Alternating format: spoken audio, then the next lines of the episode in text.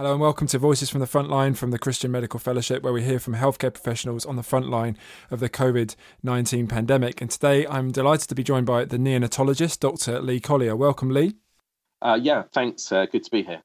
Well, it's great to have you, Lee. Now, Lee, you and I go way back, and what's really, we are just talking just now about um, the interesting nature of our, our facial hair. Um, you have no facial hair at all, which is unusual for you um, because of the uh, because of the mask, isn't that right?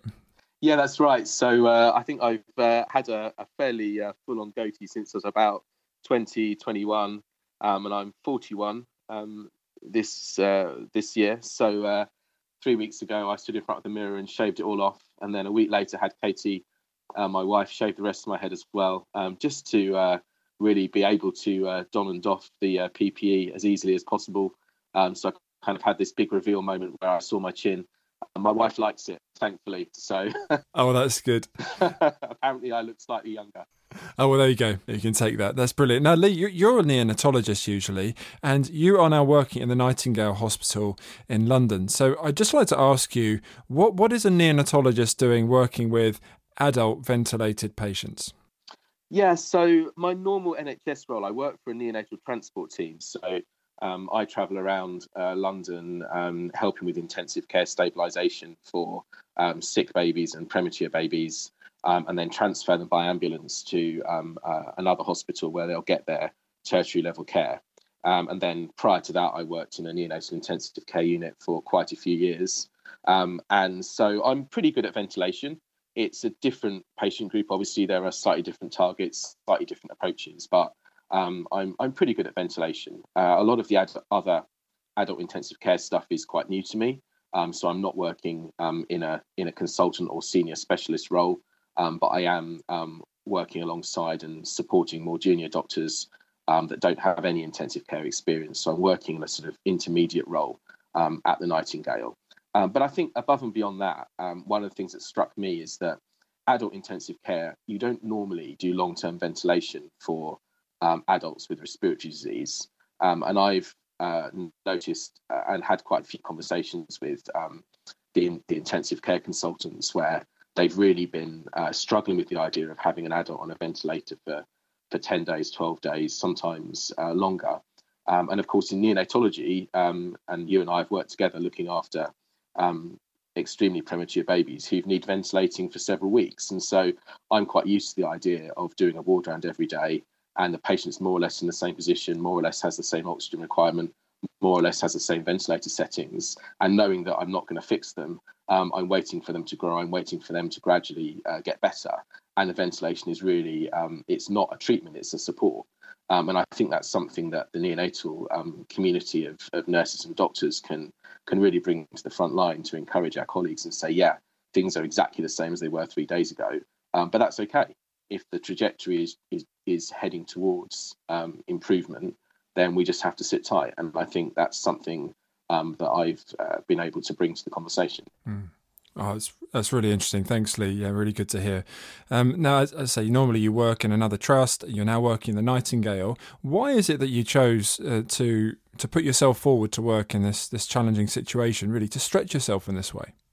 Well, I think um, a couple of reasons really. Uh, first of all, I think it's been a bit of a phenomenon across the country that a lot of the acute services that are normally very busy are not so busy.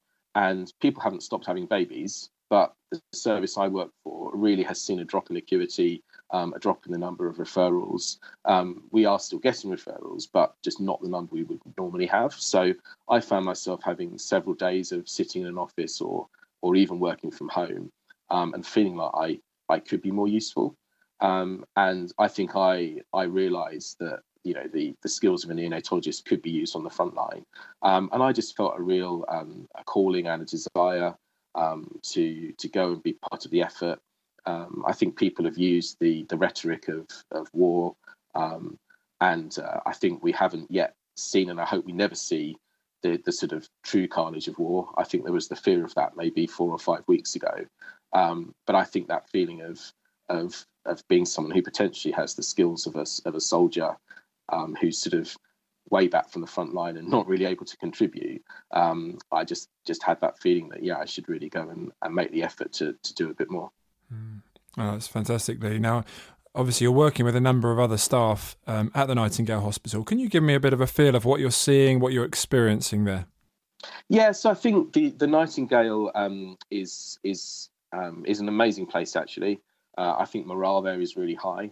Uh, I think the thing that struck me is the number of uh, volunteers who've given up their time um, to go and work there, um, both in the non-clinical roles um, and in clinical roles.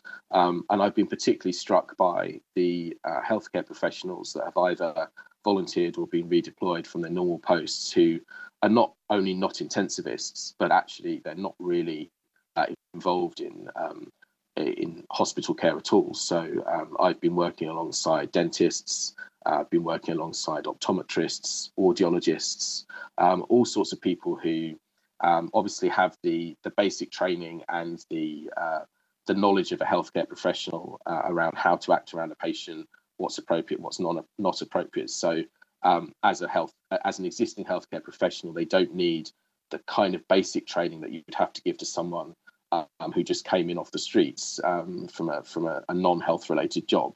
Um, so they're able to be redeployed quite quickly. They are given appropriate training. They are um, and they are supervised. But I've been really struck by this this really big uh, community, this big workforce of people that have come to serve in that role, um, and to you know to see a dentist who you know I'm sure is at the top of their game um, in their own profession, you know, working effectively in a in a role giving direct patient care um, and you know wiping bottoms and turning people in their beds and doing all those things that need to be done um, with the supervision of a, of a, qualified nurse, of course. Um, but I think that's really struck me, and I found it um, I found it really humbling actually.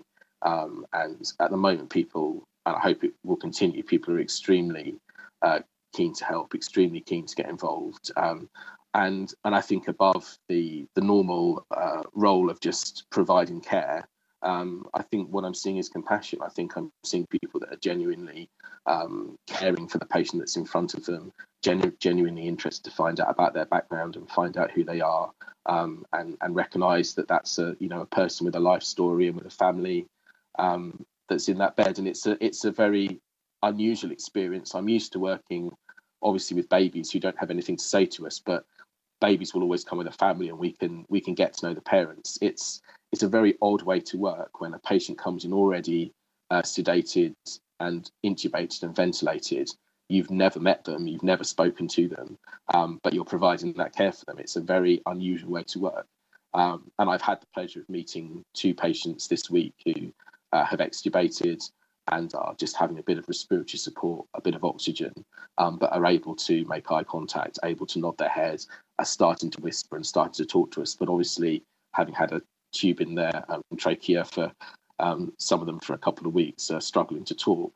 Um, but to actually interact with them as human beings after the fact, after um, all the treatment has happened, um, is a very odd experience and, and quite humbling. Amazing. Oh, thanks, Lee. Now, look, Lee, I know you're you're a Christian, and it'd be interesting to hear what your perspective is on this, and how we can maybe be praying for for you and for those who you're working with at the Nightingale and in similar roles around the country. Yeah, absolutely. I mean, uh, you know, as a Christian, I struggle to have a perspective on on what God's doing through this. You know, I don't believe God sends um, a virus like this. I think God um, can work in these sorts of scenarios and can bring people together and can bring communities together. And I think we're seeing that. I think we're seeing that in our own our own homes, our own streets. I think we're seeing that across the NHS. Um, and so I think within a, a an international disaster that we don't have an explanation for, I think we can see God working through individual people. We can see God working um, at that local level. Um, I think, in terms of prayer, I think we're already praying for every um, key worker, every member of NHS staff, um, the transport services, logistics, um, the the supermarket workers, and so on. I think we're very aware of that. Um, and I think above and beyond that, in terms of prayer needs, I think you know we've all seen a lot going on in the news about uh, availability of PPE, availability of ventilators, that sort of thing. And I think it's a huge logistics problem. And I don't want to get into any of the political discussion around that, but I think we need to be praying for our leaders. Um, we need to be praying that the the right equipment, the right consumables, the right people um, get to the right place at the right times, and that you know any barriers around political ideology, um, right wing, left wing, NHS, private sector. You know, I think we need to see all of that disappear really, um, and for, for everyone that's involved to be to be working in the best interests of the whole country. Um, so my prayer and my request for prayer really would be for our leaders, um, both uh, political leaders, but also uh, senior leaders within the within the NHS, that they'll be able to um, solve the logistics problems that we've been facing and and get all the equipment, all the people to the right place at the right time. Mm. Lee, it's been great to speak to you, and, and Lee didn't actually say he's actually using his annual leave to do this, and um, you know it's just just great, really privileged to speak to you, Lee. I know you're on a pretty ruinous shift pattern as well, so I better let you get off and go get some sleep. So thanks so much for talking with me. No, thanks, John. It's been uh, it's been a pleasure. Thanks a lot. Great, thanks, Lee. Just Lee's talking about prayer there, and just a reminder that every day we're praying online at seven o'clock. You can join us on Facebook and Instagram Live, and also um, at ten past eight on a Thursday. So after the clapping, um, clap and pray. Look out for this new initiative on social media with Christians up and down the country, um, clapping and praying for those uh, who are on the front line. Lee's obviously a redeployed worker, and we've also been speaking with others on our uh, Voices series. Every single day we're releasing a new voice from the front line, so you can listen to Chelsea, who's a, a paediatric uh, nurse working with adults. You can listen to Ruth, who's an occupational therapist working in the hospital. Uh, Rachel, who's a medical student who's been redeployed into hospital as well. So, really inspiring stories, hearing what God is doing uh, at this time of crisis. So, thanks for joining us, and I look forward to being with you next time. Bye for now.